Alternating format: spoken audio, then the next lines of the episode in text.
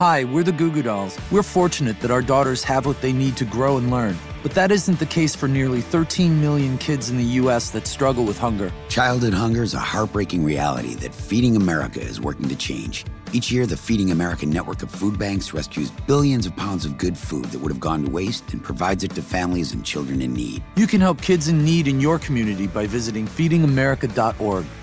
Brought to you by Feeding America and the Ad Council.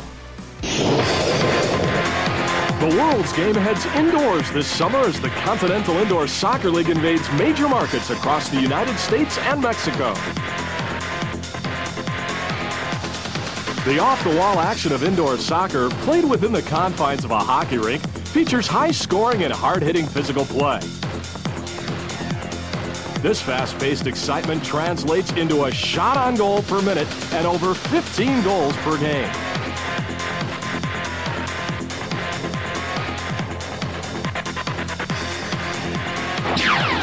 Many of the CISL's 12 teams are owned by NBA and NHL owners committed to making soccer a major league sport in North America. The Continental Indoor Soccer League is the most successful professional soccer league in the history of the United States to date, with teams coast to coast. In 1995, the CISL hosted its first ever All-Star game in Portland's Memorial Coliseum, with the East working overtime to defeat the West 9-8. This year, CISL All-Star action shifts to the beautiful America West Arena in Phoenix, Arizona, as East meets West with a duel in the desert. The CISL is not just soccer. It's family fun for sports fans and entertainment enthusiasts alike. For the second consecutive year, the CISL surpassed the 1 million mark in fan attendance during the 1995 season. 1996 should see more attendance records shattered as the CISL enters its fourth season. For the fourth consecutive season, CISL games will be broadcast on Prime Sports into more than 48 million homes across the United States. CISL games are also televised live each week on Televisa throughout Mexico. A unique variety of new sponsorship opportunities exist within the CISL, targeting the CISL's family demographic. The Continental Indoor Soccer League, ahead above the rest. Welcome to Good Seats Still Available, a curious little podcast devoted to exploring what used to be in professional sports. Here's your host, Tim Hanlon. Well, greetings. How you doing, everybody? My name is Tim Hanlon. You have found once again Good Seats Still Available, the curious little podcast that is devoted to, of course, what used to be in professional sports. That's what you're here for, and that's what I'm here for. And uh, we appreciate your uh, your finding us and uh, uh downloading us and putting us in your earbuds. Whatever it is that uh, you do to ingest this little show, we appreciate it, and uh, we hopefully will entertain you for a little while, uh, try to kind of distract you from uh, the ills of the world and the uh, various challenges that continue to buffet us all. Uh, we're all in this proverbially together, and uh, I hope you're doing all the right things to stay safe and sane and uh, helping your fellow neighbor who may not necessarily be doing well or could use some some support and uh, assistance. That's all good. That's uh, what keeps the world hopefully spinning around in positive directions, and let's uh, let's keep it that way please, shall we? Uh, we welcome to our microphones once again our pal from about 10 or 11 weeks ago, Ronnie Weinstein, uh, who you may remember uh, back from uh, an earlier episode where uh, I guess it was what, episode number 166. Uh, we talked about the Los Angeles Lazers of the Major Indoor Soccer League. they, a, a creature of uh, the Fabulous Forum in Los Angeles, and uh, where Ronnie Weinstein essentially got his uh, general management slash presidential chops uh, running uh, that franchise. And it's a fascinating conversation and, and a really good preface for this week's discussion, our return visit with Ronnie, as we talk about what came out of the ashes of that long ago franchise in the MISL, the Lazers, were the seeds of this week's focus, the Continental indoor soccer league, uh, not a uh, full, if you will, successor to the major indoor soccer league, but possibly uh, considered to be at least a uh, a branch, I guess, of what what followed uh, the demise of what was then called the Major Soccer League in 19 was it 92 or so. Uh, this the uh, CISL, the Continental Indoor Soccer League, a topic by the way. Uh, we've kind of uh, uh, grazed around in a couple previous episodes. Certainly, we we talked about it a bit with Ronnie previously, but also our pal Ken Tomash. in way back in episode number 39, we talked about the Indianapolis slash Indiana, renamed after a couple of years, Twisters of the CISL, and Ken uh, probably the uh, the unofficial slash official historian of the CISL, and, and a whole bunch of other soccer uh, statistics and attendance and all that kind of stuff, for that matter. But the CISL was a very interesting creature. It uh, was uh, pretty much the, uh, the the one of the two indoor soccer leagues that sort of came after the demise of the MISL slash MSL. the other being the National Professional Soccer League, which was uh, still going in the indoor uh, uh, season of the winter, uh, which was uh, largely what the MISL was prior. Uh, but the difference with the CISLs, we'll get into with with Ronnie in a second, the first and only commissioner of the league, and arguably its founder too. And we get into the origin story of that too, and, and why and how, and some of the people involved. Uh, the CISL was a summer only endeavor, and that's what uh, made it unique and successful for much of the 1990s uh, backed with the uh, the imprint of uh, a lot of very uh, successful uh, and influential owners in the NBA and the NHL, who were very convinced, uh, much at Ronnie's and his team's insistence, that hey, let's fill the dates during the summer months when the hockey and the basketball ain't being played, and let's let's keep this fantastic product known as indoor soccer that uh, sort of fell to an untimely demise, uh, alive and literally and figuratively kicking uh, in the summer months. And boy, it became that and and and more so. Uh, if you remember, teams like the uh, the Detroit Neon, who for the last season of their lives were known as the Detroit Safari, uh, branded by car manufacturers. we mentioned the Indianapolis slash Indiana Twisters, the Las Vegas Dust Devils, the Pittsburgh Stingers, uh, the San Diego Sockers made an appearance in the league. The Seattle Sea Dogs, the last uh, uh, uh champions of the league of the CISL in in uh, in 1997. Um, a whole host of teams. Uh, a lot of them, not all though, were owned. Either their arenas were owned or they are co-located with teams that were in the NBA and the NHL. And ironically, as we'll get into our conversation with Ronnie in just a moment, uh, it was also the demise of the CISL as the owners of uh, those major league teams and arenas from basketball and hockey kind of had their own sort of idea of where CISL soccer should go uh, versus a growing number of, uh, let's call them independent owners, those without uh, that ownership uh, tie, if you will, to the NBA and to the NHL. And that ultimately resulted in what became a split and maybe the demise of the CISL. And, and many would argue uh, kind of the end of the, if you will, the top tier modern era of indoor soccer. It really sort of has never kind of approached the pinnacle of fandom uh, and uh, uh, you know enthusiasm and uh, and just and top quality play, top notch play. No disrespect to the MASL that exists today, or, or some of the other uh, leagues that sort of have come and gone since then. But the CISL was arguably the uh, the last best gasp, I guess, of top tier professional indoor soccer in this country, and that is the the conversation this week with Ronnie Weinstein. It also features people like Jerry Buss and Jerry Colangelo. Uh, and a whole host of other very influential owners and operators in the the major leagues of the NBA, the NHL, uh, various arenas. Uh, it's a fascinating story, and Ronnie is a wonderful conversationalist and has some great memories to share. As we get to our chat about the CISL in just a few moments' time, stick around. Uh, and uh, before we go uh, to that uh, we want to circle around our friends at oldschoolshirts.com, our sponsor of the week, our pal PF Wilson. And yeah, if you remember, we we actually determined what PF meant uh, we were a guest on his uh, his podcast, uh, gee, a few weeks ago, uh, called PF's Tape Recorder. It's a hoot. Uh, uh, search that up and give it a listen. It's a great conversation, and we kind of explain in our little uh, tortuous way what uh, we've been trying to do with this little show, uh, and uh, PF was uh, kind enough to indulge us for almost uh, almost 50 minutes of conversation. But Patrick Fra- Francois, there you go. That's the mystery of PF Wilson. is the our key link to a wonderful site and one of our longest sponsors. It's oldschoolshirts.com, and we have a promo code for you. It's good seats.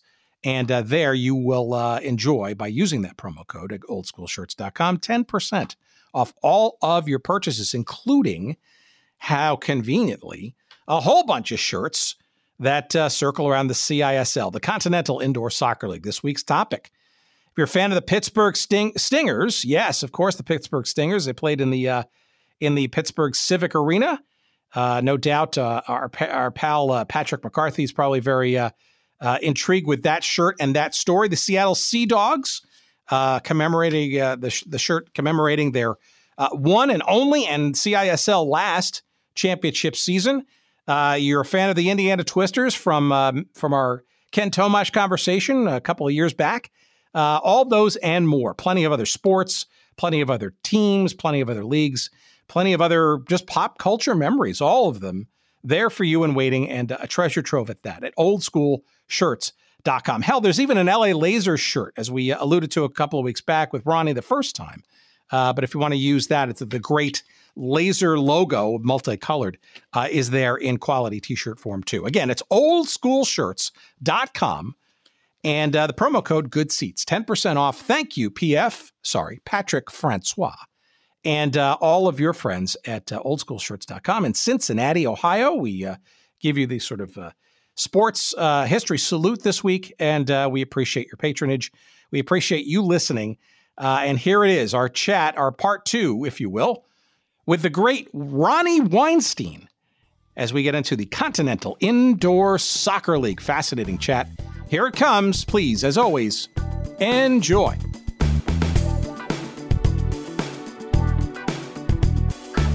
For the benefit of our audience who has not heard uh, our uh, uh, just short of scintillating conversation about the uh, Los Angeles Lazers experience, uh, we, we don't need to revisit the entirety of that, but it's important as where where that story sort of left off because that is obviously the the seeds, the germ, the kernel of uh, this thing we are going to get into, which is the CISL, the Continental Indoor Soccer League. So maybe just a, a little bit of a, of a, a tad of uh, how you got involved with indoor soccer and the lasers, and I'm guessing uh, all roads lead to a one Jerry Buss as the sort of uh, originator of that.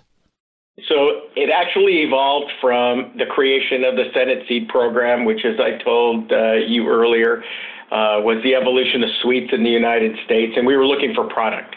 And uh, it just happened across his desk. He reached out to his son Johnny Buss and your listeners that weren't paying attention uh, earlier, my relationship with Jerry Buss was somewhat fragile, strong personally, fragile also personally. Very, very interesting dynamic we had.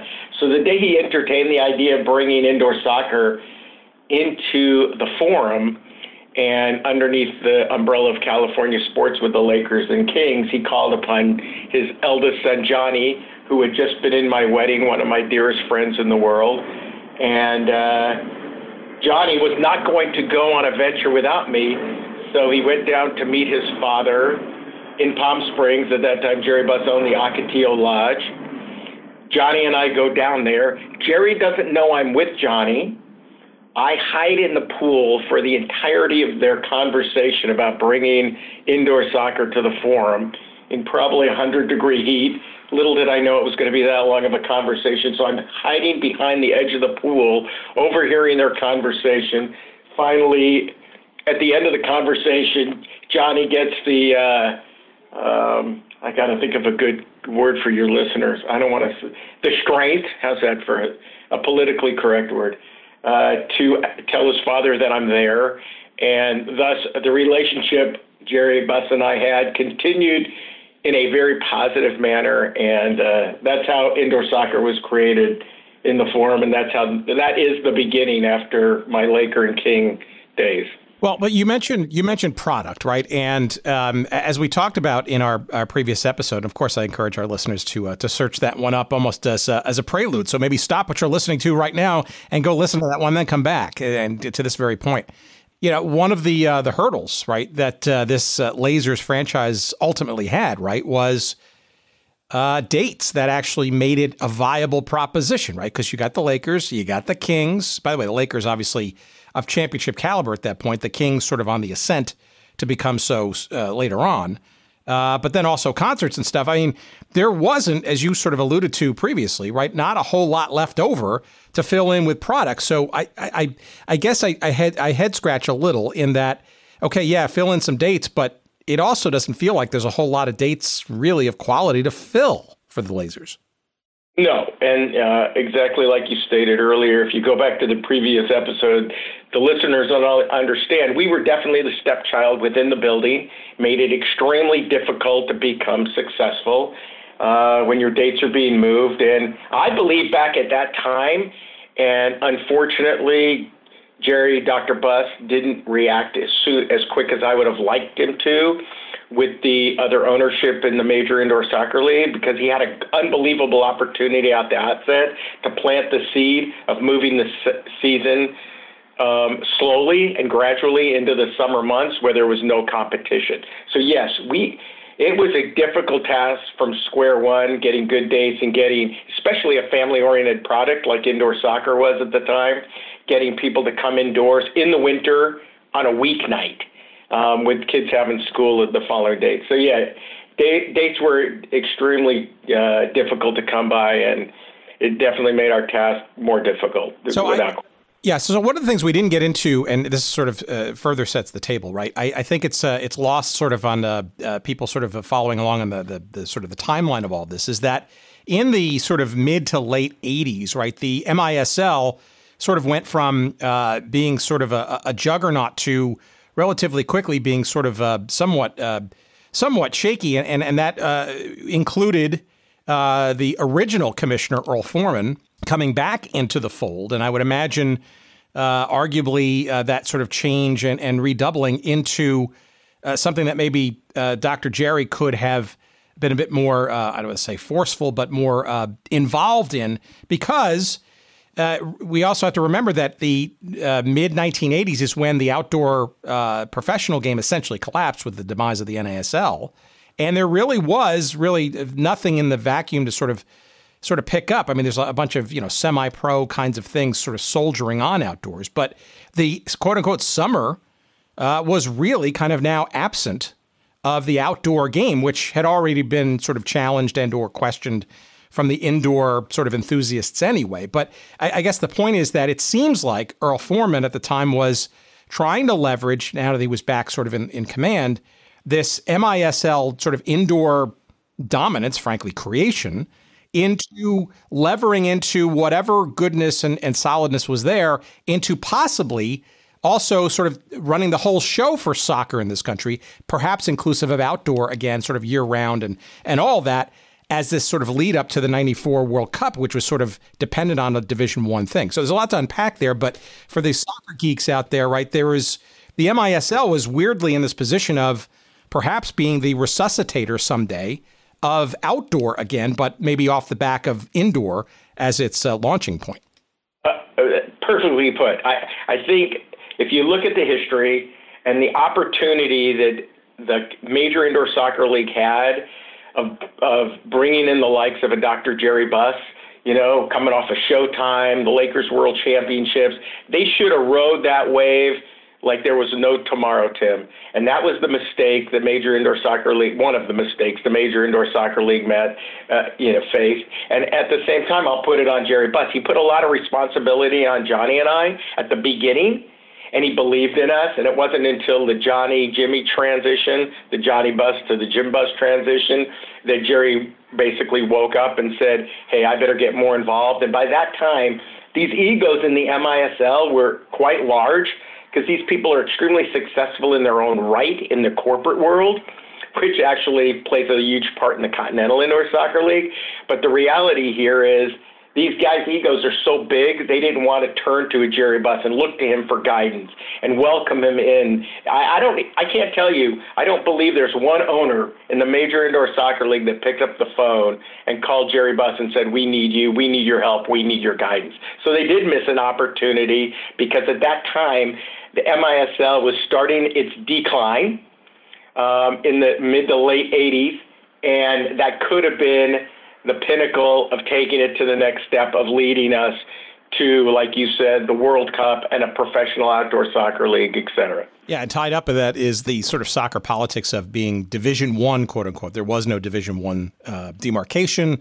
NASL was gone. The, none of the leagues, sort of in its wake, were doing it, and, and it seemed like Foreman was trying to kind of sort of angle to become oddly this Division One uh, label, which then sort of brings in all the sort of uh, World Cup stuff. So I, yeah, I don't want to go sort of down that sort of uh, soccer politics uh, cul-de-sac. But so so, how does Jerry uh, and the uh, the Brain Trust? Uh, how does the beginning of the end of the lasers come about? Like who, who, says what? How do you find out? what determines the fact that it's going to be done? And then maybe what do you think in the background as that is occurring? Uh, the writing was on the wall because Jerry went to, I want to say we went to Cleveland and for the board meeting, and Jerry entered the board meeting with Jimmy. This is when Jimmy had gotten taken over for Johnny, and told the board very succinctly that if they don't begin to gradually move their league to summer and stop playing their paying their players astronomical salaries and don't have a controlled salary cap, the league will fail and he will not be party to it. And that is I believe that was the beginning of the end for everything. But not everybody wanted to do the summer thing. That was that was clearly so that that was really kind of Jerry's idea, or were there others sort of in the MISL that were sort of uh, aligned with that, or was he just kind of a, a lone wolf, if you will, with that idea? I want to say he was a lone wolf with that idea because I don't think we were a very respected franchise. The Los Angeles Lazers were not looked upon at that time in the in the late '80s in, in, in a respectful manner, and I think it was portrayed by the reactions of the other owners. No, I would say he was more of a lone soldier, and you know when you're when you're losing the kind of money we were, Tim, at the in the with the Los Angeles Lazers, and you're running, as you said, you know the juggernaut with the Lakers. Uh, you know th- those numbers are a thousand times ours as far as relevance and as far as revenue streams.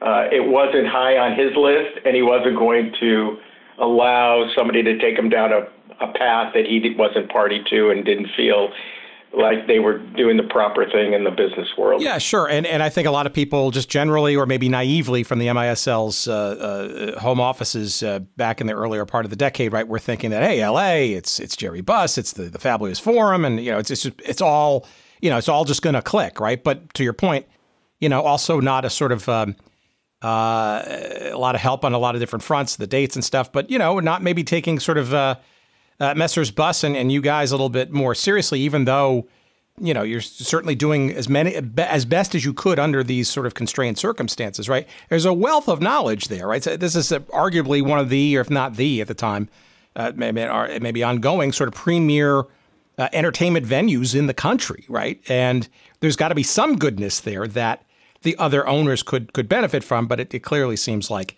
uh, nobody was listening, especially perhaps uh, to this idea that uh, that summer might be the uh, the better better way to go. How did you, how did you find out then? Did Jerry, Jerry call you? Did you sort of find out in the in the papers or, or and then give us some sense of like where the idea uh, goes from sort of uh, it's it's a, a, a fancy a fanciful notion to maybe we should like put pen to paper and do this now.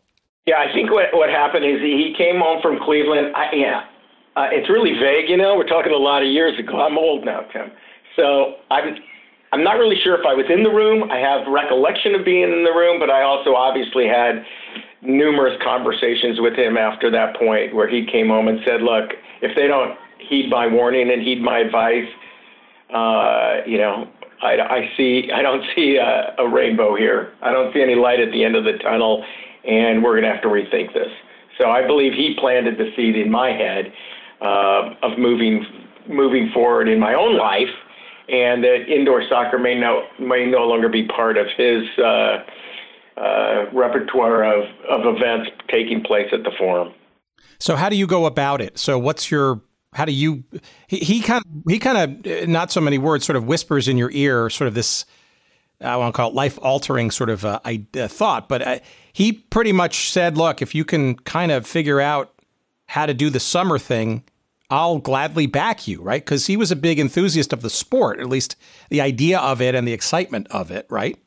Oh yeah, Lo- love the sport, Tim. No, he he loved the game, and so that came that came later. I want to say that was 86, 87. We played the 87, 88 season and the 89 season. I believe that was our last year. And he actually approached me at the conclusion of our last season and told me he was pulling the plug. That's when he formally told me. And uh, I, I think I shared that we were in the back of his limousine. He had a dentist appointment. He said, "Come with me, Ron." And he told me in the back of the limo, and he said, "You can either uh, go to work for Forum Boxing or do your own thing." And but, and this was when the seed was planted. I said, "I love the game, and if you ever want to develop an indoor soccer league, um, I will bring in some of my NBA and NHL friends and owners and uh, propose the idea to them."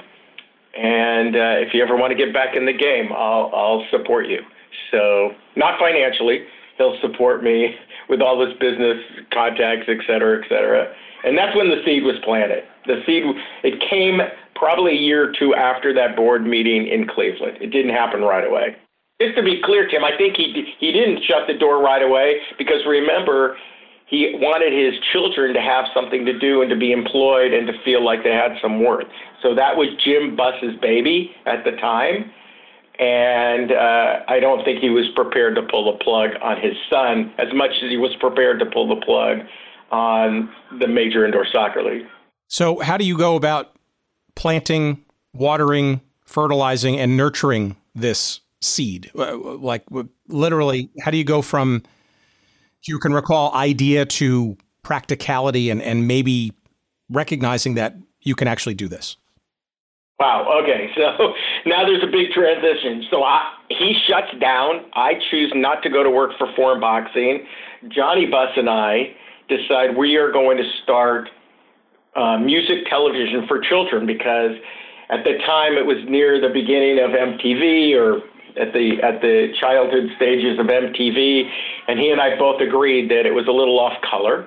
And Paula Abdul was one of our dear friends. Johnny dated her for quite a while, and and she was she was a uh, a part time laser girl in addition to being obviously a well known Laker girl, right?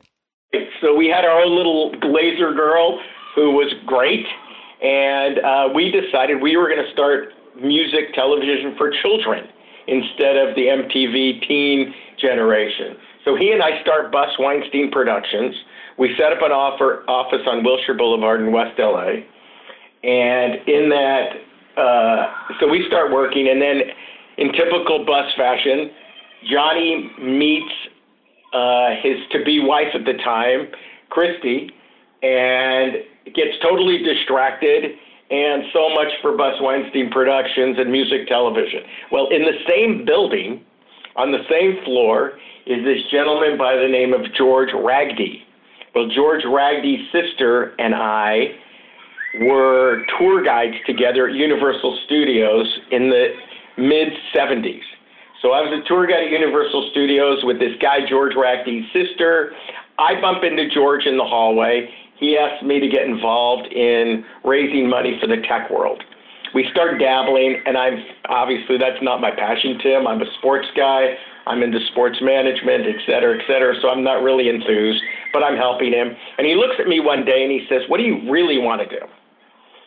And I said, "Well, Johnny and I were starting, you know, music television for children." But his father said to me, "If you ever develop an indoor soccer league in the summer, I will help you." So I turned to George and I said you want to you want to start this project with me and he said this is perfect timing because my parents won 17 million dollars in the lottery and maybe they'll help us so they uh, we decided we're going to go forward George goes to his parents. They loan us $35,000 at 12% interest, but it's risk capital. And the only way they get the money back is if we start the league.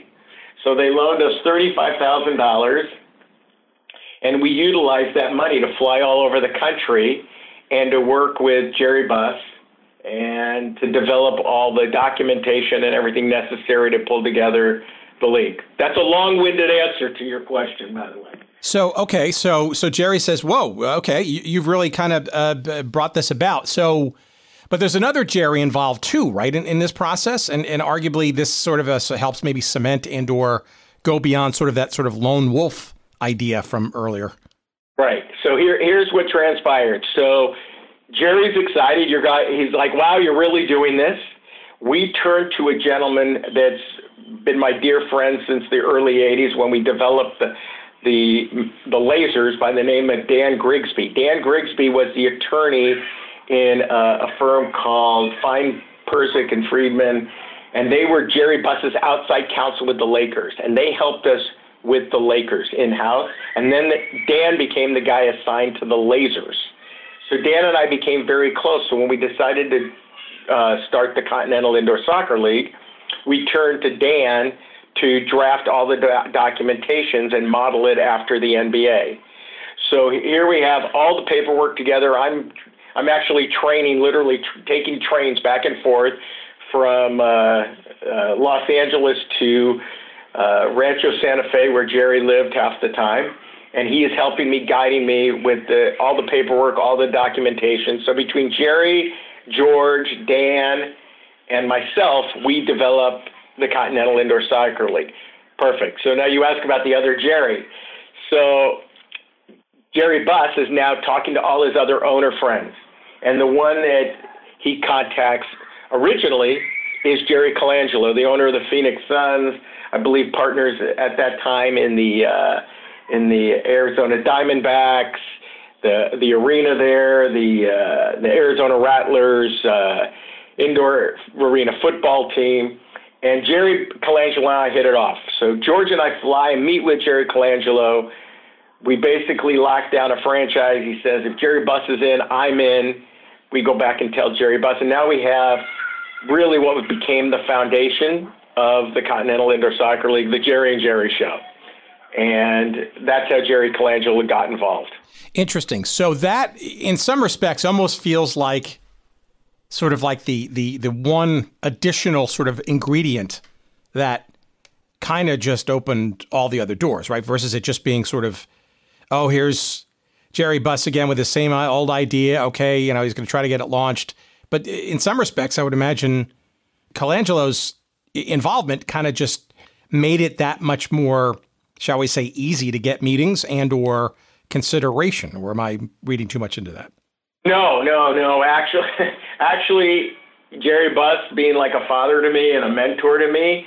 Um, let, let me give you a little history here. So I want to say it's around 1991. Jerry Buss and Jerry Colangelo called a meeting of all the NBA owners following a Board of Governors meeting. So 16 NBA and NHL, it was NBA owners, sorry. 16 NBA owners uh, stayed after in Marina Del Rey and met with George and myself and Dan Grigsby. And that charge was led by Buss and Colangelo putting out the collective invitation. However, just prior to that, Earvin Magic Johnson, who at the time was a very dear friend of mine, announced that he is HIV positive. And Jerry Buss checks out. So I really lost Jerry Buss's ear, you know, his partnership at the time for obviously good reason. And he was extremely, extremely distracted. And, you know, I, I didn't even know how he was going to move forward with the Lakers, let alone starting a new league with me. And again, that's where Jerry Colangelo just stepped up to the plate and took over in Jerry Buss's absence. So it was more than just giving people an idea for consideration. He became he became the lead person and actually conducted the next NBA meeting in New York a few years later. But we'll get into that. Well, all right. So how um, how do those meetings go? Right. So it's it's NBA and NHL. Um, I guess the the pitch is still primarily product, The sport is still exciting. Summertime is probably your darkest uh, uh, uh to, to fill. And uh, maybe with a bit more marketing panache, kid friendly, that kind of thing. Um, I mean, how does that go over? I can't imagine this would be the first or ever, uh, you know, uh, uh alternate, shall we say, sports league proposition that these uh, other owners uh, had heard. Right? Certainly, arena football was certainly, you know, kind of getting some traction, and you know, a bunch of other things. I'm sure too. Right. Now, let me be frank, okay? Because remember, I I, I didn't go into this being a uh, soccer fan, but what I did realize the the power of the people and this is probably the strong, I won't even say probably, it was undoubtedly the strongest foundation and the strongest um, uh, business plan. And I say that because of Jerry and Jerry's involvement and Dan's involvement, not my knowledge, uh, ever created for a foundation of a league. And when you have power like that behind you and a structure like that behind, we actually developed. We were the first single entity um, sports league in the country. Uh, and again, we'll get into that. But you asked about the meetings. The meetings were incredibly intense. That first meeting, you know, I, I'm in my early 30s, and here I am sitting around a, a room with NBA owners and their governors, and I was asked to leave the room.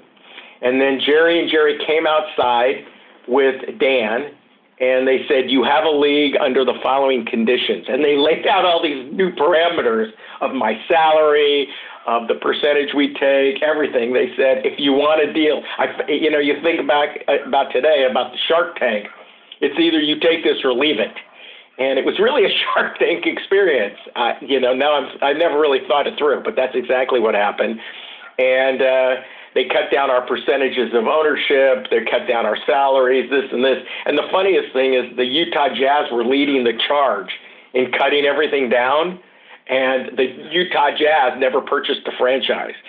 So that that remains a craw in my in my uh, hat till till this day, thirty years later. So so the NBA the NBA was really kind of the, uh, the, sort of the next step, not the NHL, or how does the NHL come into play? Right? Is it because the also- NHL came into play after we had the foundation of the uh, after we had the foundation of the NBA.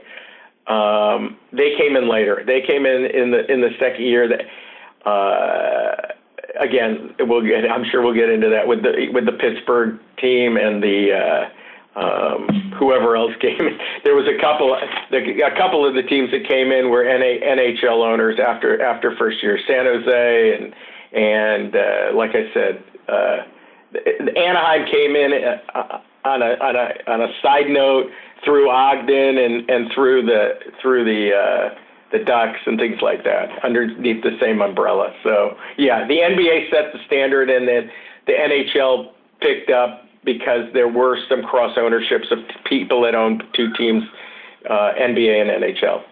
Got it. So this, I mean, this just seems like sort of high order hustling. No, no, no offense, right? It's it's you're you're, you're in essence you're you're getting traction where you can get it, uh, and and obviously having a handful of NBA owners certainly is a lot better than just one or now two, and now you know it it, it just sort of morphs.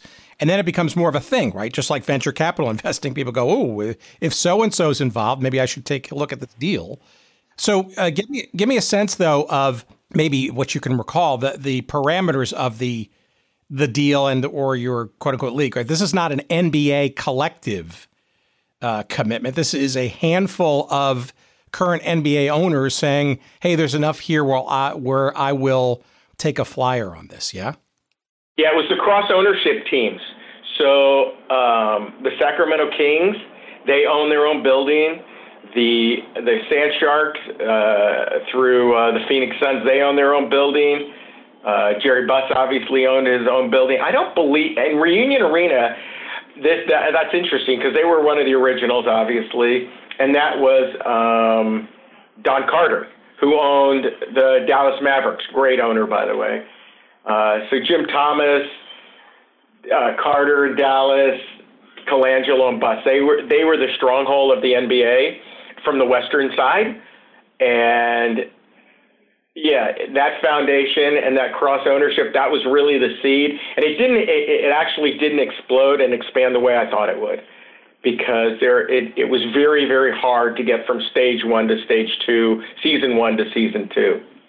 So you're this is now this is circa uh, 1992. The MISL, or was now known as the MSL, had basically folded.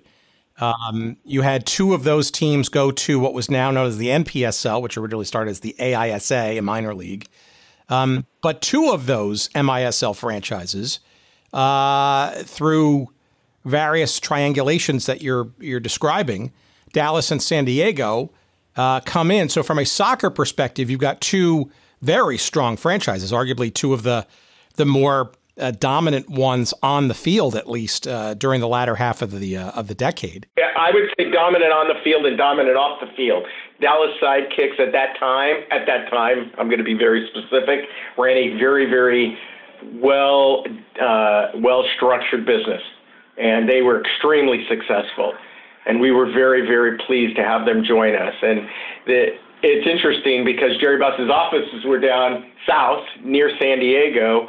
We actually entertained uh, at that time the owner, a guy named Oscar Ancira. He was involved in the Sockers. He became our owner with the San Diego Sockers. Came up to Jerry's office and they bantered about the structure of the league. And it was great because you hit the nail on the head. It was the end of the MISL and the Oscar walks into Jerry's office, and the three of us are sitting there. And Oscar says, "How are you going to get players to play in in your league for a different financial structure, a much lower one, yada yada yada, and when they can play elsewhere?" And Jerry says, "Where are they going to play?" And, well, you know, they were playing in the MISL, and Jerry turns to Oscar and says, "What MISL?" And that's where everything changed as far as the vision of where this thing needs to go financially and in a business manner. And Oscar bought in and did did pretty well with the uh, with the with the Continental Indoor Soccer League and the Sockers down there. And Dallas was unbelievable for for the entirety of the league actually as far as as far as their business structure. So yeah, we are very fortunate to get both the Sockers and the Sidekicks under our under our umbrella. Right. So from the, from the soccer uh, uh, community's perspective, right, that's immediate legitimacy because you've got arguably two of the best and most solid uh, indoor franchises uh, deciding to throw their lot uh, with the CISL versus uh, the still fall and winter season of of whatever the NPSL was. But how do you um, how do you get them as well as the I guess the other uh, uh, six uh, uh, start. Oh, sorry, one, two, three. F- yeah, five. Sorry, the other five franchises to uh, agree to this. Uh, you sort of hinted at first of its kind single entity approach because they were well. It took it, it really took the negotiating out of out of out of the picture from both our standpoint and the league standpoint and the player standpoint. We set up a. It was actually an amazing formula we actually set up a structure where we had A, B, C, D players, F players, and we paid the players out of the league office. So it took that negotiating out of the out of out of the way for the general managers and the owners of the team meeting with the players because it was a specific salary structure, not to exceed, not to exceed a salary. The A players made X amount of thousands of dollars per month, B, so on and so forth, as it dwindled down to you know, substitute players. And then, so we handled all the workman's comp out of the office. We handed all the player salaries out of the office. We handled all the, and, everything and everything was handled out of the league office. We, again, we were structured very similar to that of the NBA. The league office owned all the rights to everything.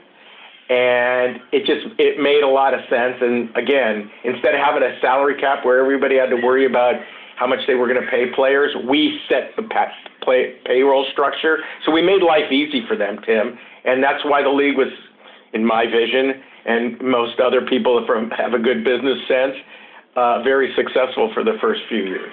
So you had uh, 10 charter franchises, but went to, to market in 93, the first season that summer, with seven Dallas, San Diego, the Portland Pride, uh, Sacramento, Arizona, Los Angeles United, G playing where, I wonder, and uh, a team in Mexico. So uh, there are a couple of things I want to go deeper on, but this is certainly one of them.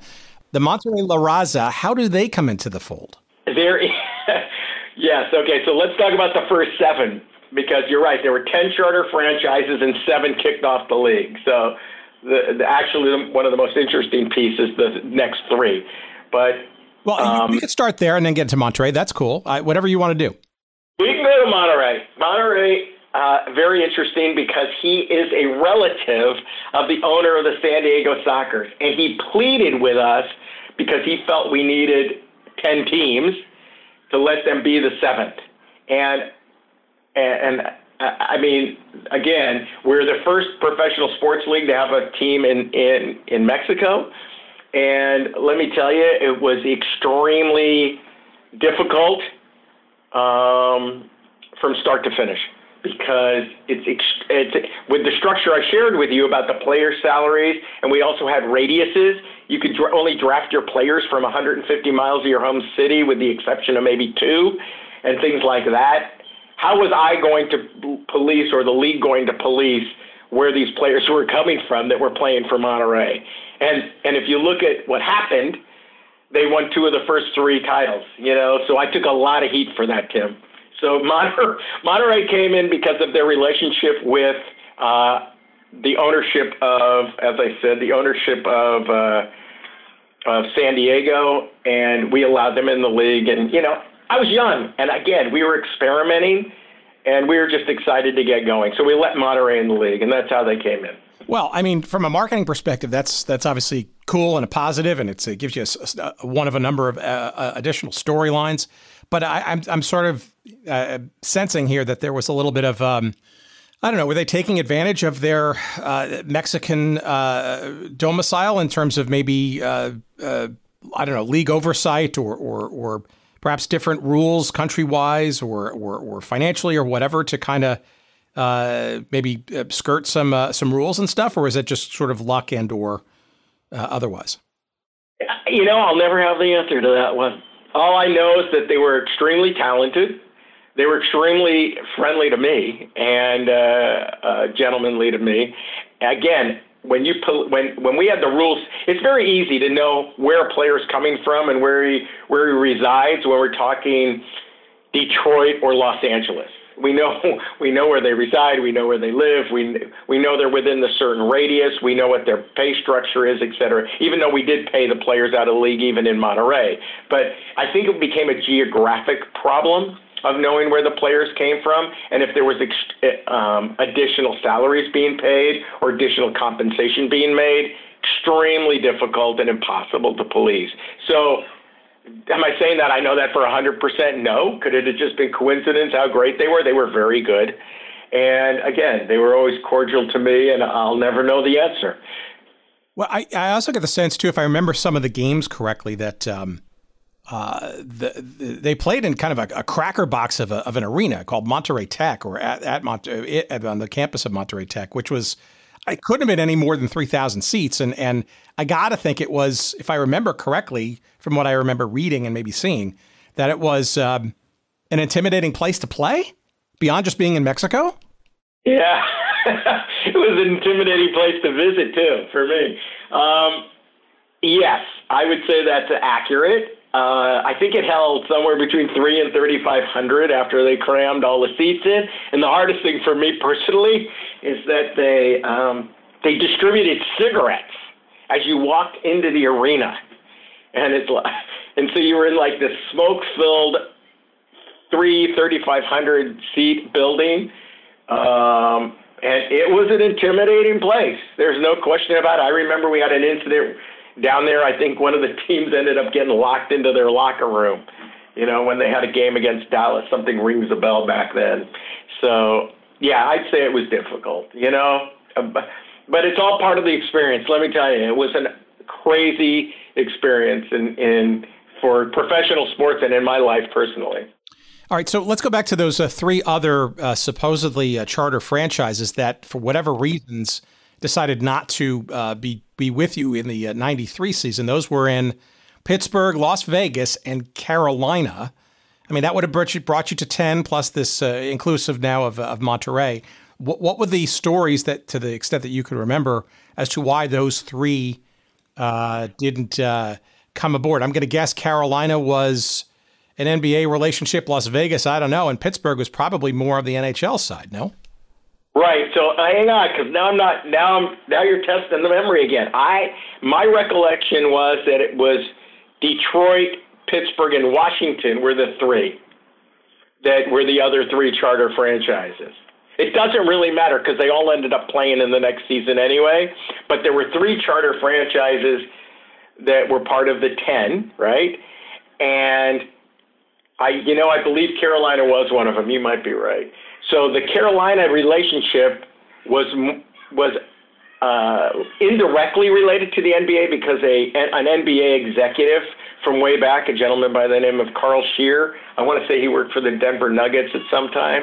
He was the relationship, and that may have come from Jerry Colangelo. And Jerry, and so Carl worked for a guy named Felix Sabates that owned uh, a race team in NASCAR. I want to I think it was the Kyle Petty team. So it was him. Felix Sabates owned the team, and Carl was his right right arm. But we the the the the, the scenario that you're discussing is why didn't they play?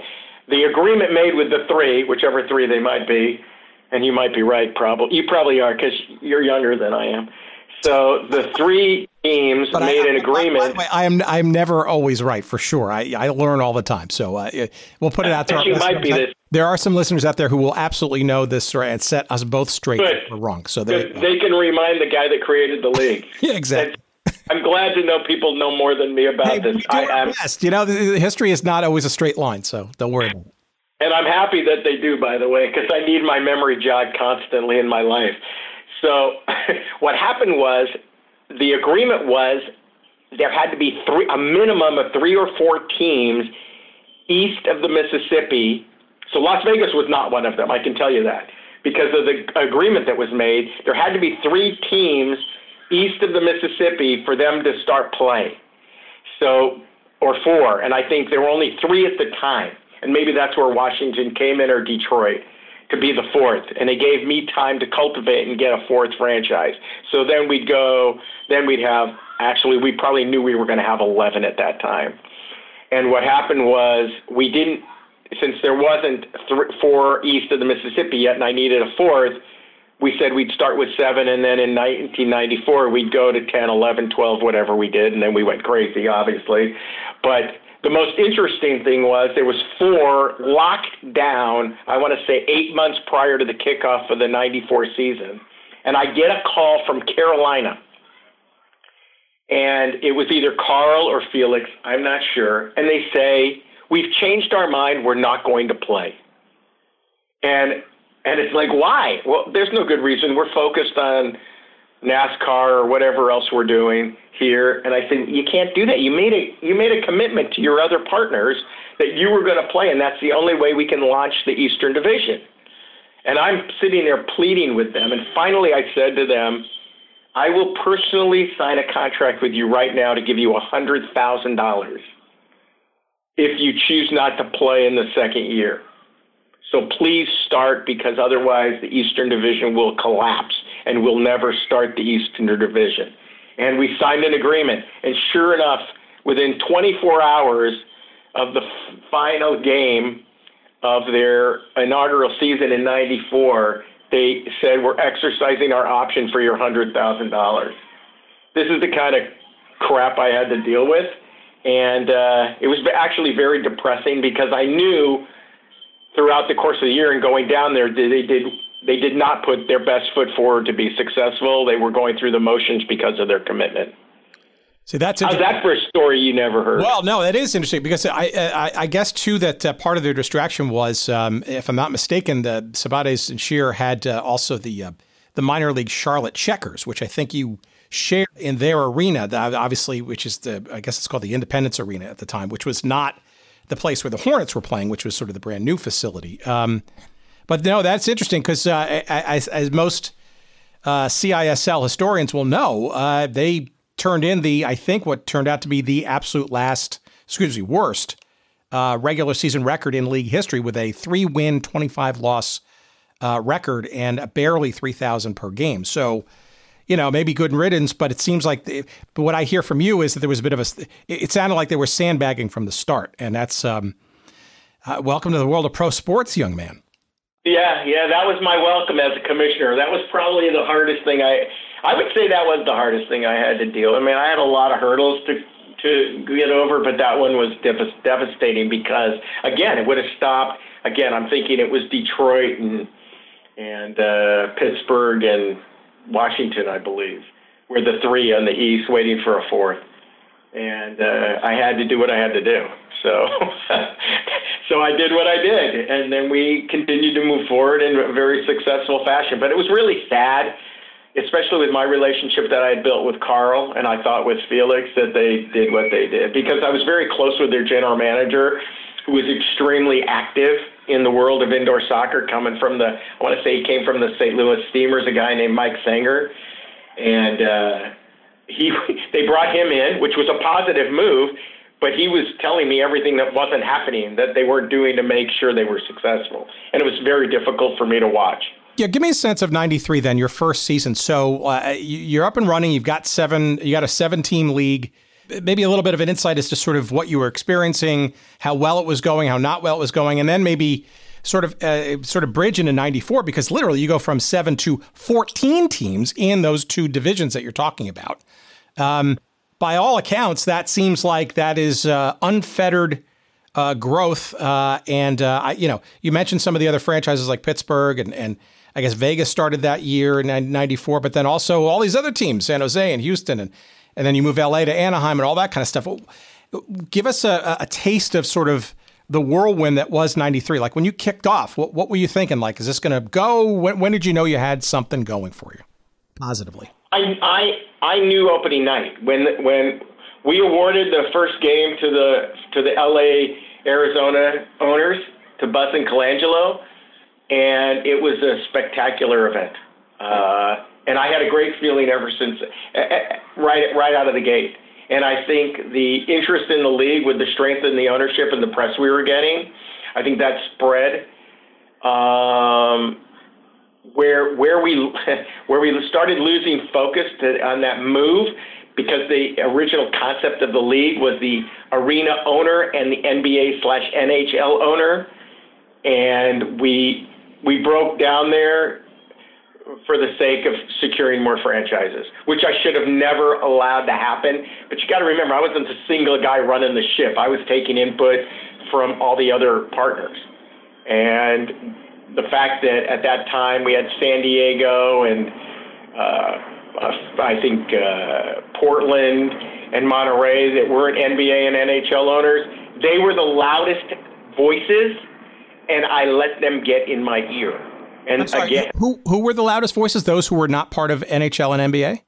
Yes, I would say that was very factual because the other guys were obviously doing really well with their NBA teams, and we were a product for them, a product that they were treating very well, mind you, but they weren't involved in the decision making process. And remember what I told you about Jerry Buss which really happened from day one when, when we when we had the first press conference. Just to digress for a second, we had the first press conference, and again, as I shared, he was distracted because of the Magic Johnson situation. Um, I can remember the press conference where he and Colangelo and I want to say Jim Thomas were sitting on the dais, and the media turns to Jerry Buss and says, "Who's going to run your franchise?" And I don't think he had given it a lot of thought at the time because of his understandable distraction. And he looks around the room and he sees Jeanie. And he says, "My daughter's going to run it." And I think Jeanie like looked like, "I guess I'm going to run this thing." And she didn't really. I don't. I don't know how much knowledge she had at that time that that was going to be assigned to her. So again, he was not focused. Jerry Colangelo was focused on running a good franchise. He turned it over to Bryan Colangelo, who did a great job. Jim Thomas was very active. But again, I want to say that the non NBA and NHL owners were the most they were the most excited because this is new. This is their new toy. And they became very vocal and again, I probably uh, let them make more more of the decisions than I should have. So it's a case of, of squeaky wheels getting getting the oil, but it's also it's also too. It's I guess it's probably also to be under to, it's understandable because those non NBA or NHL related uh, operations, right, had more, I want to say invested, but more more to lose, if you will, more at stake because this was only, or they're generally their only sort of thing. They didn't have the resources to share across one or more franchises or across different sports or an arena and that kind of stuff, right? So maybe that had something to do with it. Or maybe some of it was the soccer, like Dallas, for example, who, you know, came with a, a, a soccer pedigree, perhaps, and, and maybe San Diego too, that kind of, I don't know, sought that as first and they already knew how to run their franchises. Thank you very much. Yeah, this is the wisdom of Tim talking again. So you're you're right on. So these guys come in with soccer soccer pedigree and a soccer passion. Definitely Monterrey, definitely San Diego, definitely Dallas, though there was the crossover, but they had a sole separate staff for soccer. And they didn't they they with the exception of Dallas didn't have the ancillary resources not they didn't have the staff in place their basketball or hockey staff in place they had to hire a whole brand new staff as well as the fact that they had they they didn't have access to the ancillary revenue streams they didn't get parking revenues they didn't get signage revenues they didn't get you know the concessions revenues et cetera et cetera so yeah they had a lot more at risk than the NBA and NHL franchise. The NHL and NBA franchise, let's be, they love the product, and, and I will say that till I die. They loved, loved, loved the product. They didn't need to make a million dollars. What they did need to do was give their employees something else to do and something to keep them busy and be able to increase their ad revenue. So, for example, if Anheuser-Busch was one of their sponsors. Now they could tell them there were 14 more dates in their buildings and they could increase their revenue streams, you know, 5%, 10%. So it was very easy for them to run a successful franchise. And if we would have followed that formula from start to finish, we'd be having a different conversation today. How was the quality of play? Uh, were you enthused by the crowds? Uh, how was marketing? I mean, what was the, you know, uh, how did, how did you you know, quote unquote product. Like, how did how did people feel, and how did you in particular feel about, uh, you know, the the game and the experience at the game and that kind of stuff? Do you think you you were convincing people that this was worth a uh, an indoor two hours, if you will, during the hot summer months? I think the product spoke for itself. I think the entertainment value that we we portrayed, some of these teams were over, over the top, unbelievable. I, I can remember um, you know, we're now kind of talking about year two. I remember when Detroit announced their franchise, Grant Hill put on a put on a Detroit. I want to say, help me out. This, I think they were the Neon then. Is that right, Tim? And they started as the Neon, which I want to get into is like how that uh, sponsorship name overriding uh, occurs. So, so outcomes in their introductions uh, Grant Hill comes out in a Detroit neon uniform. That added instant credibility right there. So here they are, you know, opening night, their first game ever, and Grant Hill's running out in the knee. Yeah, people did an unbelievable job on marketing and promoting their franchise. Those that had the wherewithal. Um, some of the teams that coming down the road that we'll talk about didn't utilize all their opportunity that they should have to to execute, you know, on the marketing front. The quality of play never came into question from start to finish. It never was questioned by anybody in the soccer world to me.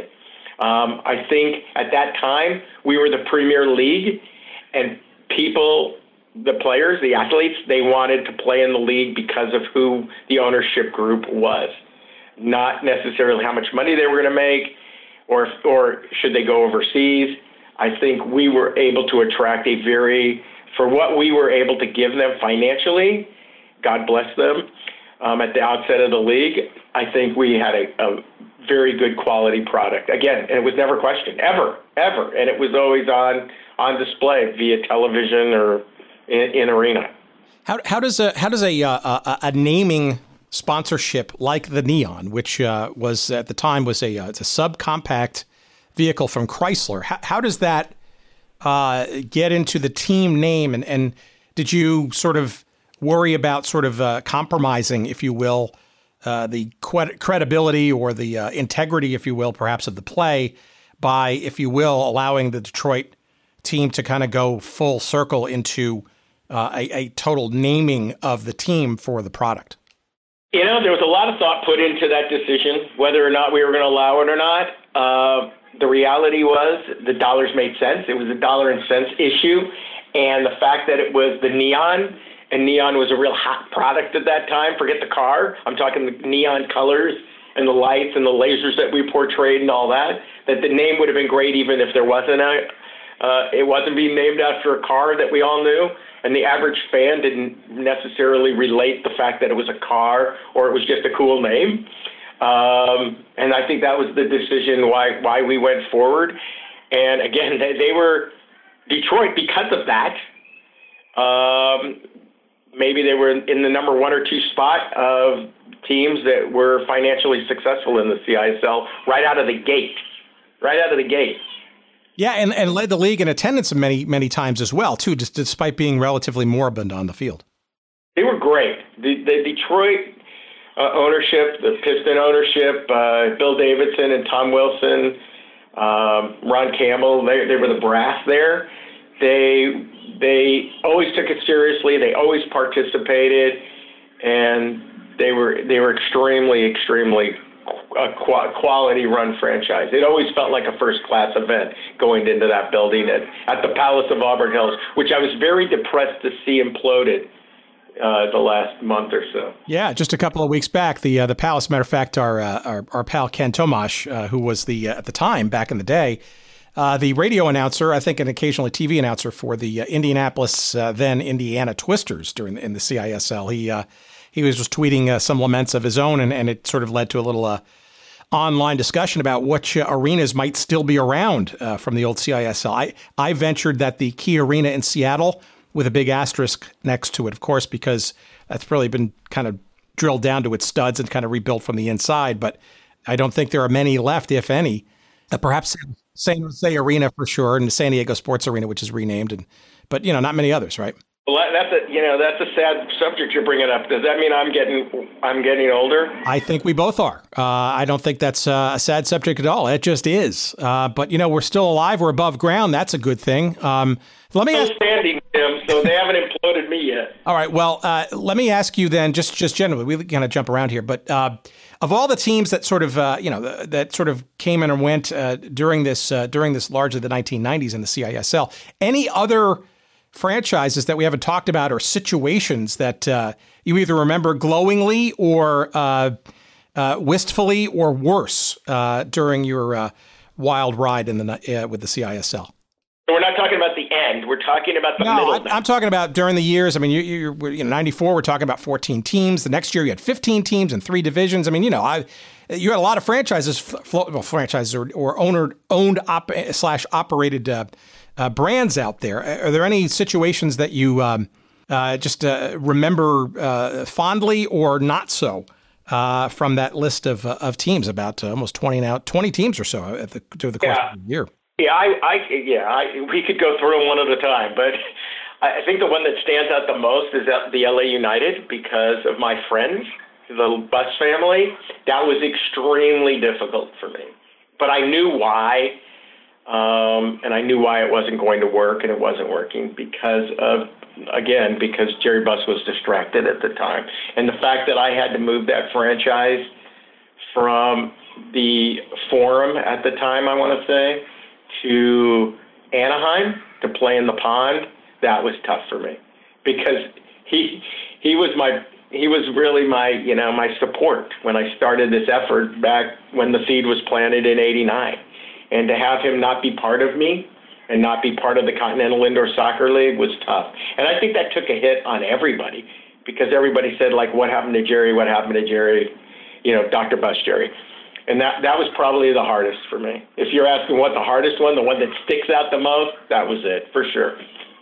Well, uh, that, that's understandable, and there are a lot of emotional and/or just uh, uh, you know uh, uh, personal sort of reasons around that. But how does Anaheim then come into play? Because the Splash did quite well for themselves uh, after sort of that that switch, right? It actually almost became sort of a a better situation for that team. No. Yes, a guy named Brad Mayne and Tim Ryan they led the charge in Anaheim. They worked for a company called Ogden, and Ogden was uh, the owners of, uh, I want to say they owned and managed the pond at the time, and they did a, a heck of a job. And they were they were at a break even point or very close to that, and something happened within the Ogden Corporation, and they asked them to find an owner, and that was it. That was a rough blow too, because the owner they brought in did not have the financial wherewithal to operate the franchise, and they they will tell you to this day that if they would have kept it one more season, they would have been profitable, and that was that was tough. So you're right. They came out of the gate 95, 96, gangbusters, and did great. So it wasn't until the transition, the I think 94, 95. It wasn't until 96 that they brought in a, an owner that didn't have the, like I said, the wherewithal to run the franchise. And we did not do our good best job at vetting that ownership coming in. Where where were the, where where else would you felt the the, the strongest uh, situations were uh, in the league? Where were the ones that you could sort of continue to rely on and that, that you saw were either stable or getting to that point or getting to close to break even? Were there other franchises that you felt were almost sort of model in terms of um, you know how you'd like to see the rest of the league look? I, thought the Warthogs in Washington did a great job under Abe Pollin. I thought they had one of the most clever marketing efforts. People there knew who they were. They were running uh, a couple of games a year during the day and inviting all the summer and soccer camps to the games. They they were extreme. They did extremely well. One of the one of the toughest ones was San Jose, the Grizzlies. They were co-owned by the San Jose Sharks. And the problem is they put this is a combination of the two pedigrees you're talking about. So I had the San Jose Sharks being partners with a, a guy named Milan Mandaric, who was very involved in the European soccer world. Oh, sure, and also also well known in the Bay Area outdoor soccer. Uh, he was arguably the godfather of, of the Bay Area's outdoor exploits over the years, and this from from this, way back as the '60s. Right. So what you had happen there was you had the the the sense of the Sharks, the, a great, well-run franchise in the NHL. You had them commingled with the pedigree of soccer, and they took a back seat, unfortunately. They being the Sharks to Milan and let him run the franchise, and it that was a recipe for disaster. So that one was difficult. Now get back to uh, probably one of the most positive ones, and which has a very sad ending, is the Dallas Sidekicks. They were they were gangbusters from day one, as I shared earlier. They ran a first class franchise, first class organization, and again, uh, things didn't go south until uh, Don Carter decided to sell the team to uh, the owners of the Minyard, Minyard Market world. So God only knows why he gave it up. So he never asked me my opinion. They just moved it over to this guy and let him run it. Yeah, well, still, at least uh, having a, a, national footprint, right, with Eastern and Central and, uh, and, and, Western uh, uh, divisions and all that. How about television and all of this? Uh, what was your approach to that, and or how readily was, uh, I guess, cable especially? but I'm sure you were trying to figure out something more broadcast oriented or more solid and stable on that front, or did you not care, or the arena, the ownerships not really care because this was really arena filling first? Oh no, we cared. We cared from a revenue standpoint for sure because we were actually utilizing at one time the in-house marketing staff of the Pistons to help us on a national sales level. Um, we had, you know, this is this is when you know some of your listeners will shake their head. You know, the the foundation of the league, the things that we had in place in the middle of the league in the mid 90s, but I want to say 95 probably. We had a three year deal with Fox Sports Television for a prime time broadcast uh, doing a game of the week. So, yeah, we did care, and we had an unbelievable, unbelievable relationship where Fox bought our product. And at the same time, playing off of what, what I just shared with you and the relationship that the Pistons had, we had a three year million dollar deal with General Motors that was on the table as well. So no, uh, national television was a big deal for us, and it was extremely successful. Now on a local level, moving into year three, where we had the Seattle SuperSonics, where we had the Seattle Sonics ownership with the Ackerleys. Ackerleys, another quality family.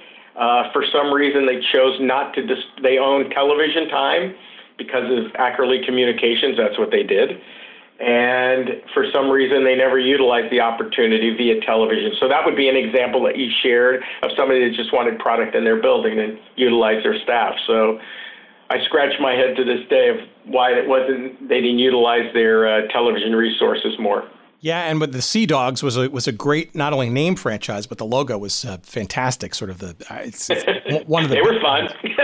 they were. Um, uh, let me before we sort of get maybe into sort of the the denouement and the sort of the ultimate demise and sort of what happens to the league circa 97 or so just after that season uh, just a complete sidebar question um, and I'm, I'm surprised i didn't ask it earlier but uh, you know what of roller hockey international in the midst of all this and uh, and and Jeanie Buss, right? Uh, part of the Buss, uh, uh, umbrella, a family, right, is uh, part of that, right? I think she was a big enthusiast for uh, this uh, now Dennis Murphy 3.0 new league uh, with, if you will, indoor hockey, also uh, geared towards uh, the summer and maybe arguably competitively against the CISL for the attention of various arena owners to quote unquote fill dates during the summer. Was there any knowledge or relationship or uh, co-conspiracy to uh, to help each other, or was it uh, competitive, and or did you not care or worry about it? I would say the latter. I don't think we cared or worried about it. We didn't find them um, a threat for us. Um, the, let's go back to the MISL discussion. The MISL's product was was superior to m- many sports in this country. And so we didn't have to go sell a new sport. Roller hockey had to go sell a new sport. Um, indoor soccer was already a proven commodity, and it was just a natural carryover. And uh, as I shared earlier, I, it's the business model that really took the hit. Jeanie, Jeanie had her, you know, Jeanie had fun with roller hockey. She had a great time there. And again, that was one of the distractions within the building for us. You know, because remember, I said she was running both the roller hockey and and the CISL, and at the same time, you know, Dr. Buss had kind of checked out on me because of his personal stuff going on. So I, I, it, we really it never really came into play. I'd say arena football came into play a little more at the outset of arena football. They actually turned to us and and asked us for guidance. Um, so that was more of a, a, a working partnership, I would say, than indoor soccer and roller hockey. That's interesting, and uh, I think it's also part, and maybe part of the, the, the sort of last sort of set of questions we get to is sort of as the the, the uh, demise here. Um, this is also, I think, uh, instructive too, because this is also when the um, uh, CISL, uh, uh, you know, went its way after the 1997 season.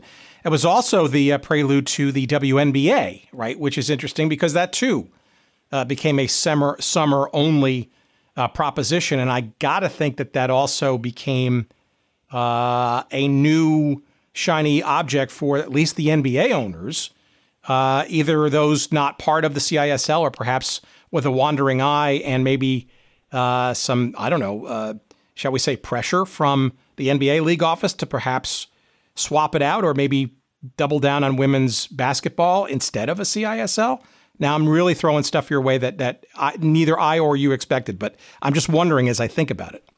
Well, let, let, let me let's digress for a moment because, and I want you to hold that thought because that's extremely important. That was a that was an extremely difficult time for the CISL and the NBA owners and the continuance of the Continental Indoor Soccer League. So you're right on number one. And we should get into that because there's actually a funny story that goes along with that. But prior to that, going back to the politics of soccer in the United States, um, Alan Rothenberg, as you, we were a very powerful player at the time. The Continental Indoor Soccer League were a powerful player in the United States Soccer Federation because of our ownership and because of the early success of the league.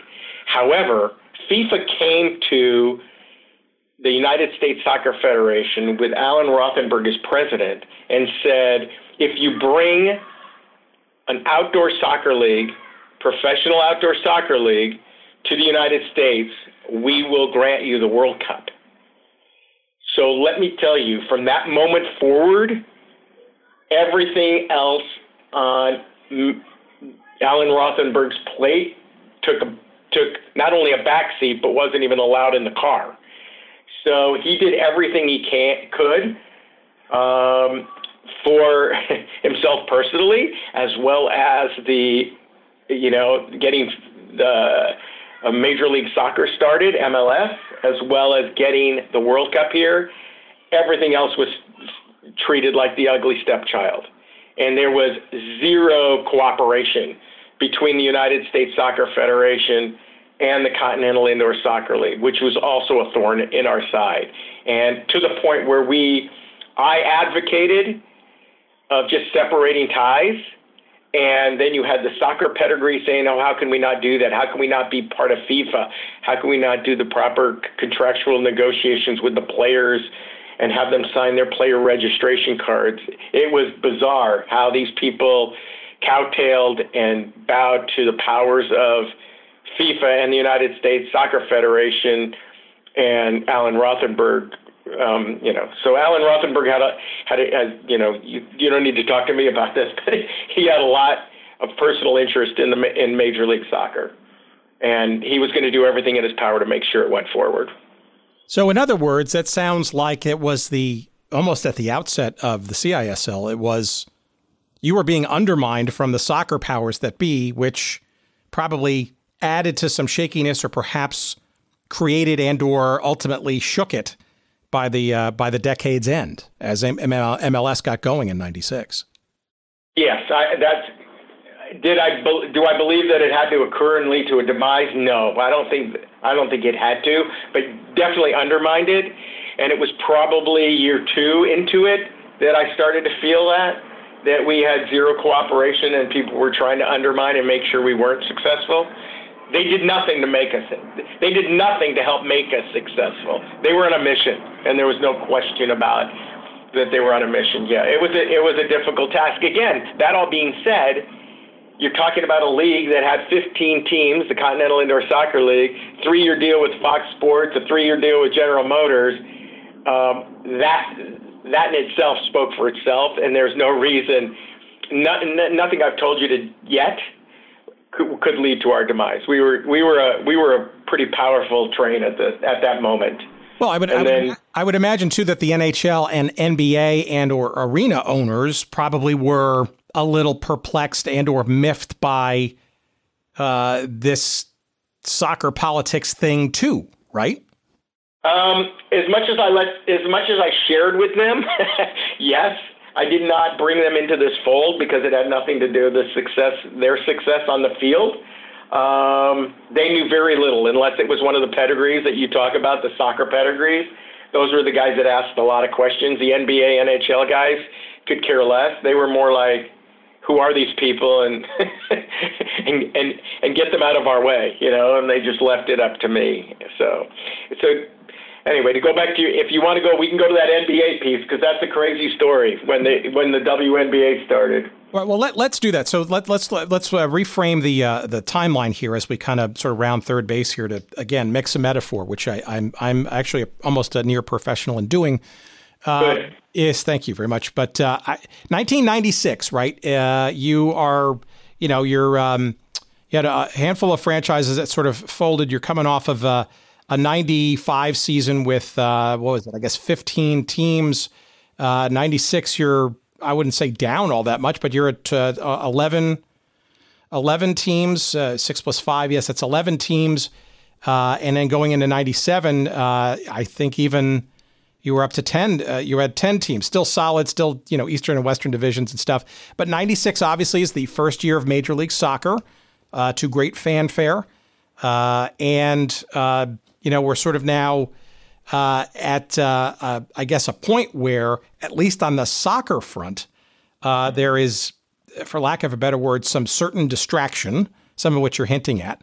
Um, but what else is going on that kind of uh, maybe sort of leads to what ultimately happens after the 97 season? I mean, some is there stuff going on behind the scenes that we that we uh, mere laymen don't know about uh, that, that are sort of going on. I, I hinted at the NBA and the potential of the women's game, but that wasn't front and center in 96, right?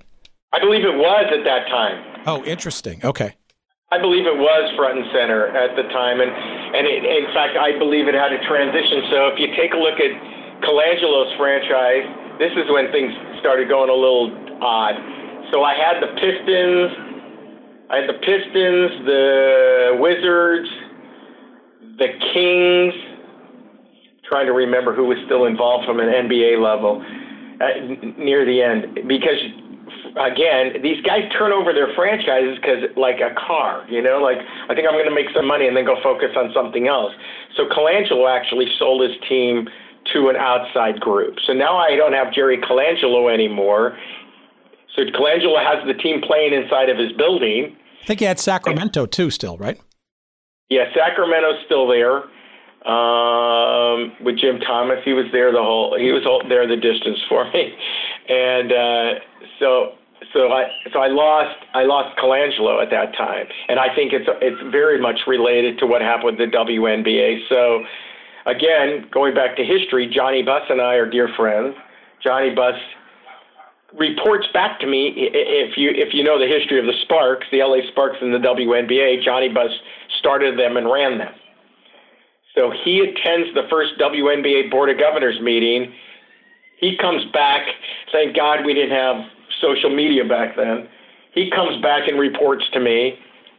David Stern, NBA commissioner, announces to the group at the outset of the meeting Ron Weinstein's no longer our friend. You know, he says it half kiddingly, and he says, We we are going to play in the summer. We need our buildings. We need our dates. We need our focus. So he basically did exactly what you just said and distract took away the attention to the CISL and put it on the WNBA.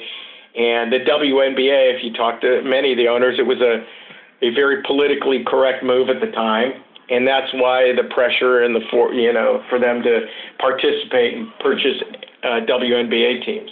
So between you know what what they were doing with Major League Soccer, and now here comes the WNBA, the task became more difficult. Well, okay, so uh, that's interesting, I, and especially interesting because I just read recently that uh, Donald uh, Donald David Stern is uh, posthumously going to be inducted into the uh, Women's Basketball Hall of Fame, uh, perhaps rightly so for sure. and clear, clearly, obviously, the you know one of the, if not the driving force for that league to to come about. Um, but let me ask you this: Do you think that you were kind of laying some of the groundwork and or the blueprint for the viability of playing during the summer with your sizzle product? Not only did we lay the viability for summer product, we laid the viability for the structure of the WNBA. So they became a single entity. So from a business standpoint and you know, and a playing standpoint, you know, maybe I should have patented some of these things or trademarked them. So, you know, that's exactly what transpired. Yes. 100%. We laid the groundwork for the summer season for sport, for indoor activity, as far as that's concerned. And and from what you can remember, I, it sounds like it was beyond arm twisting, right? I mean, if, if you're an NBA owner and or arena owner with an NBA franchise, how do you say no to the quote unquote Don, if you will? right? I mean, I, a different Don. That's that's not a comment about the viability or or the uh, uh, the appropriateness of a women's league. I mean, arguably way overdue, and and you know, if years beyond, you know, without uh, having a pro league for for women, uh, that's a whole, you know, uh, that's that's another topic. But um, but it, it, let's put it this way: I, I I would find it extremely difficult for any NBA owner to not say yes uh, to that, and that's got to make your life, whatever, how many franchises were NBA directly related uh, almost uh, uns- unsurvivable. Right. I think you're 100% correct there as well. Uh, you know, he, there was a lot of arm twisting and a lot of strong arming. Yeah, there was a lot of pressure put on the NBA owners to purchase WNBA teams, without question. But again, when I say there's pressure, they also needed product in their building, and and the formula they had in place, thanks to the CISL, et cetera, you know, they, they had a pretty locked down success story right there. And, and, it, and that's why the WNBA still exists today. And you've noticed some of the WNBA owners that were NBA owners have turned it over to private ownership, the same thing that happened in the Continental Indoor Soccer League. Only we didn't have the power of the NBA behind us to this day like they still do. So the WNBA starts in 97, which maybe not so coincidentally becomes your last season. How do you soldier on? How do you uh, hold on? How do you keep, you know, how do you keep a brave face? And how do you, I mean, do you know it's kind of the beginning of the end, or are you still feeling pretty confident knowing that perhaps your soccer centric owners and maybe the NHL related owners and frankly others could keep this going? Well, that's interesting because, you know, Uh, we we incorporated, I want to say, in 1990, the Continental Indoor Soccer League, and when you start a league from inception and are the founder and commissioner of the league, I, I to be frank, I was extremely. I won't say I was burnt out because that's not the right word. I was worn out, and I think it was a combination of my drive and a combination of things like we'll talk about in a moment that hap- were happening behind the scenes that made it easier for it just to go away and for it to just vanish because we I, again we were in the middle of a three-year contract with television advertising that we should never have walked away from. Um, but there was a lot of jockeying behind the scenes. Um, I still had very strong involvement, as I shared with the from the Pistons and the Warthogs. I mean the uh, the the Wizards and the Kings. Um, so I, I, if I remember correctly, we had three very strong NBA and NHL and NBA owners at that time, and I should have capitalized on their involvement more than I did. Um, so it was. It, I think I was tired, Tim. I think I was tired. To be frank. And and how about the the soccer centric franchises? Because I think the what what transpired after the folding of the league at the end of the season of '97 was uh, instructive too, because there were a number of franchises that did indeed want to soldier on indoors in the summer uh, after the ashes of the collapse of the CISL. Well, that's that's a misnomer right there. That's not what happened. Okay. So there was already a coup taking place behind the scenes in '96, I want to say. Okay, so, give, us some, give us some insight because I'm not sure that's well known. I'm not sure I want to tell anybody. um, let me put it this way: I was getting pressure about two years before the end of the league to make some changes. So George Ragdy, for example, um, who was one of, as you heard at the outset, was one of the people that helped me start the league. I was getting pressure to move him aside because he didn't have a lot of sports related knowledge and soccer knowledge. He he he learned on the fly. He came in from a whole different tech, he came in from the tech world as I shared in the money world. And uh, so they pressured me to move him aside. They brought in a guy you're familiar with, I believe, by the name of Roy Turner. Um, Absolutely, former guest on this little show. Right. So they brought him in. They had me hire him. I don't know to do what. I'll, you know, we were getting involved in a marketing campaign with Hewlett Packard, and I think the attorney Grigsby said to him, "Yeah, we're working on a program, something with Hewlett Packard," and he goes, "I'm sorry, I'm not familiar with the gentleman." So, did you get that? I hope you got that, Tim. He. So my point is, I'm getting pressure from some of these soccer franchises. I believe it was Dallas that had that happen and so they had me put Roy Turner in the front office of the CISL, and then there was a uh, uh, like a an underling under George at the time, a guy named uh, Don Shapiro, and they got into his ear as well. So now I have now they're infiltrating the league with their own personnel and their own people that behind the scenes are relaying information to some of our renegade franchises evidently thought they could do it better on their own. And I believe that started in somewhere in somewhere in '96, and uh, and and these got pretty ugly actually. These were largely soccer centric or soccer exceptionalists, so to speak, uh, franchise uh, things versus NBA or NHL related uh, folks. Yeah, it was none of my NBA and NHL people. It was my soccer people, and coincidentally, with the exception of with the exception of the sidekicks, every one of them had financial issues with the CISL. When I say financial issues, they owed the league money. And so these franchises that you share that went and branched off on their own to try to start their own league at the demise were already in the works. And again, were in the rears. Two of them were in the rears to the league. And one of them, um, because the books were open to me, were, uh, I want to say, three times over the salary cap. So, so you know these these these the renegades or the you know the pedigree soccer pedigree people were making up their own set of rules, and I believe at the time, and I don't think it became very clear to me that Gordon Jago from the Dallas Sidekicks wanted to take the lead and wanted to be president or commissioner or whatever he wanted to be of his own league, and he was uh, leading the charge. Well, it almost sounds like you're you're uh, in some respects a, a victim of the greater schism, I guess, uh, that was set in motion with the relaunch of a professional outdoor league uh, in the U.S. and MLS. Um, uh, you know, the fact that uh, I don't know, it just it seems it's very interesting. You have a number of things sort of uh, you know simultaneously triangulating here. The WNBA thing on the NBA side, the uh, the, the, launch of an outdoor league and taking arguably players and the FIFA thing and the soccer politics. Uh, I don't know. It seems like you're you're balancing uh, a, a, number of different plates while the um, while the floor is kind of shaking.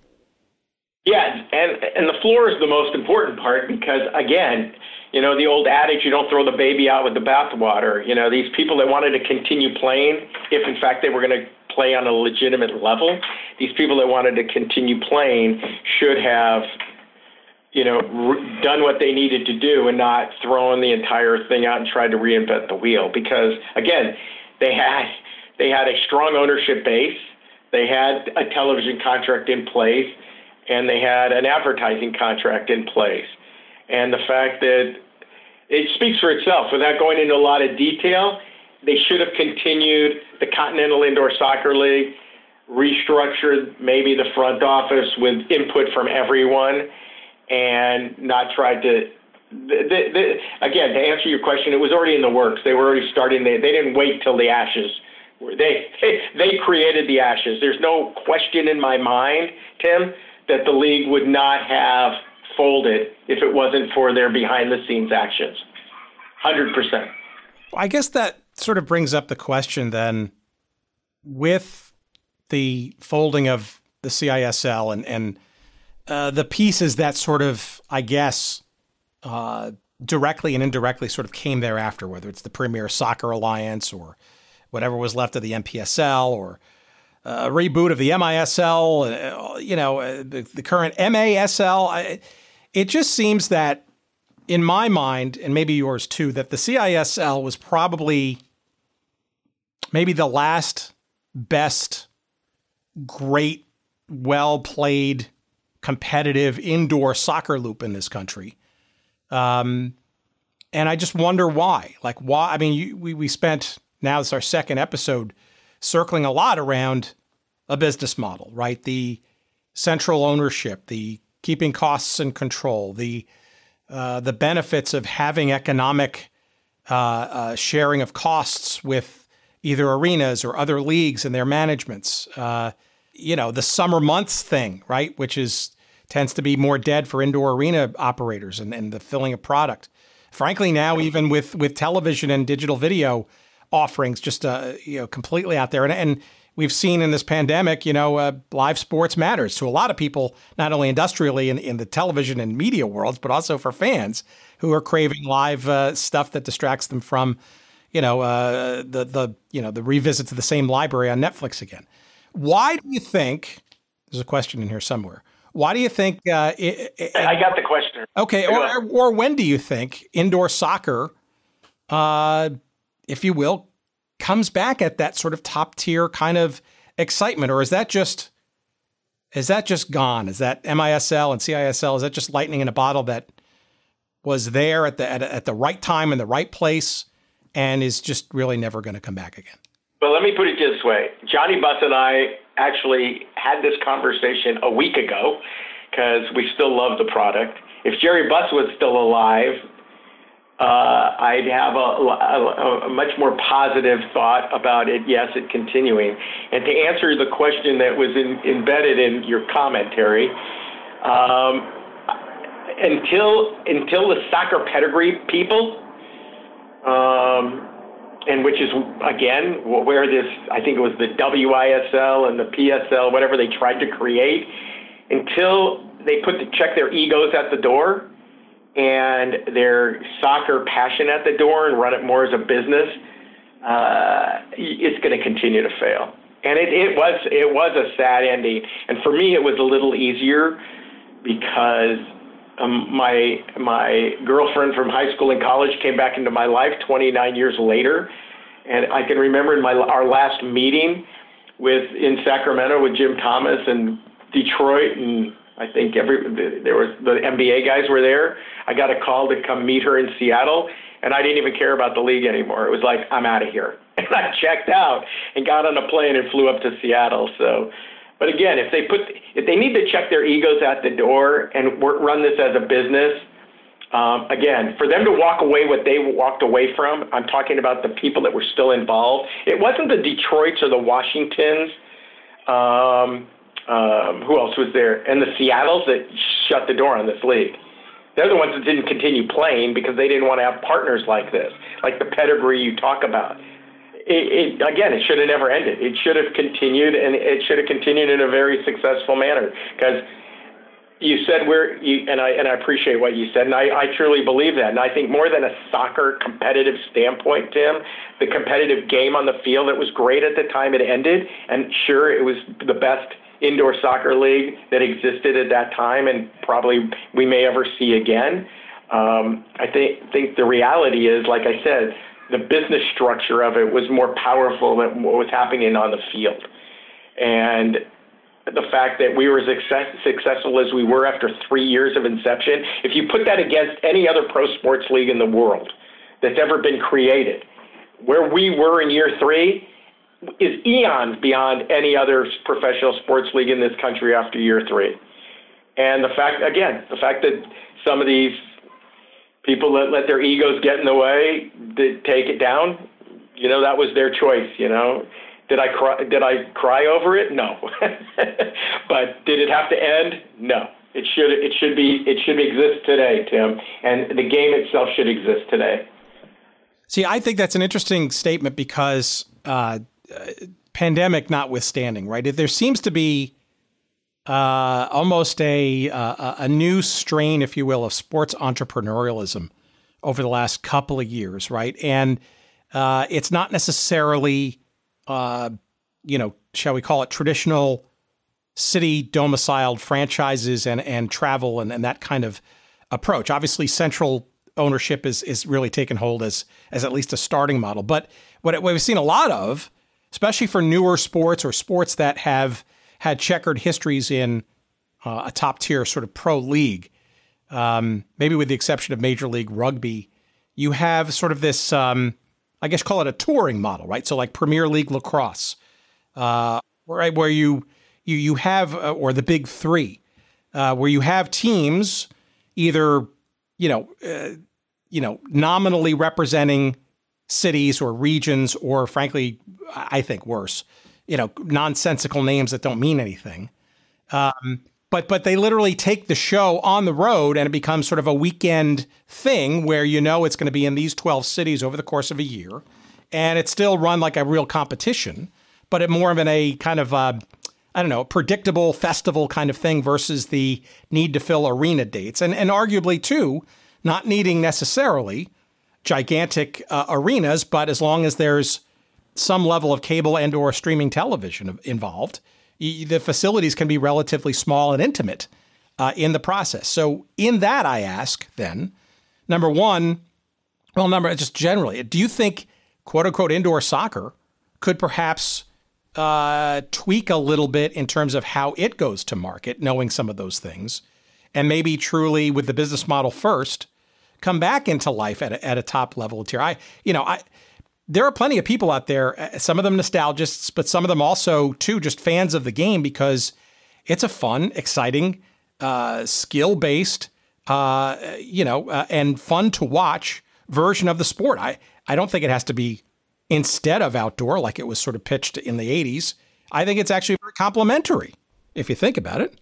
Yeah, or, it could evolve as, as, its own product, and that's something that Jerry Buss and I talked about at the outset. Even during the MISL days, why do we even use the word soccer in our name? It should have its own name, um, because those those people that are passionate about the outdoor game, they look at it as a bastardization of their game, and those that don't like soccer hear the word soccer and say, "Aren't we aren't coming indoors to see a game that you're making a mockery of?"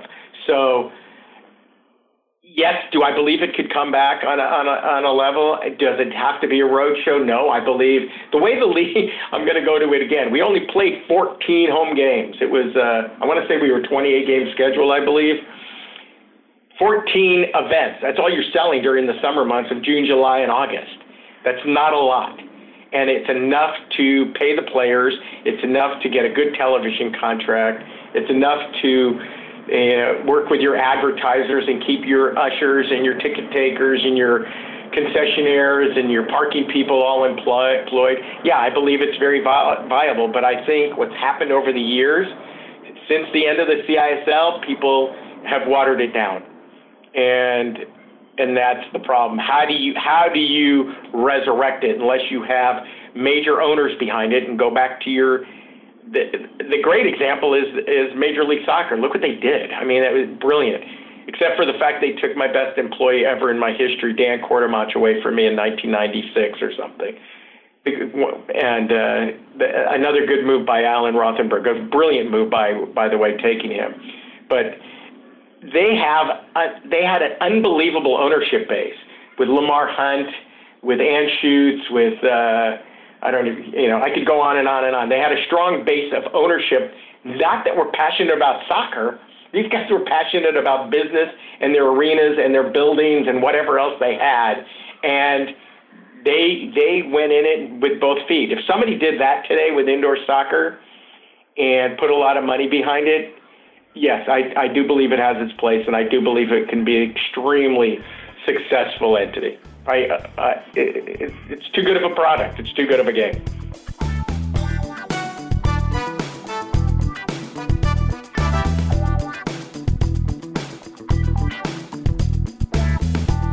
All right, we uh, hereby give the uh, official friend of the show title uh, to our pal Ronnie Weinstein for uh, his second tremendous conversational appearance on this little show, uh, the CISL uh, a, a, uh, topic that continues to fascinate. Uh, and uh, we uh, could not have found a better person to talk about it than the founder and the uh, the, the the chief bottle washer and cook and and everything around that league during the 1990s. And we thank Ronnie for taking time to go back down memory lane. lots of great CISL footage to be found on YouTube. check it out. Uh, our pal Patrick McCarthy's got a couple of games up there. Uh, but uh, also, Ken Tomash, our previous guest from a number of years ago, just search up that episode. Uh, that was uh, just what it was, episode number 39. Uh, and he is his nom de plume there on on YouTube is the celebrated Mr. K. and he is probably the the most prolific poster of uh, CISL videos, uh, games, full games, uh, highlights, uh, uh, All Star, you name it. Ken has done a yeoman's like job of, of, getting CISL stuff there into the, the history vaults there of YouTube.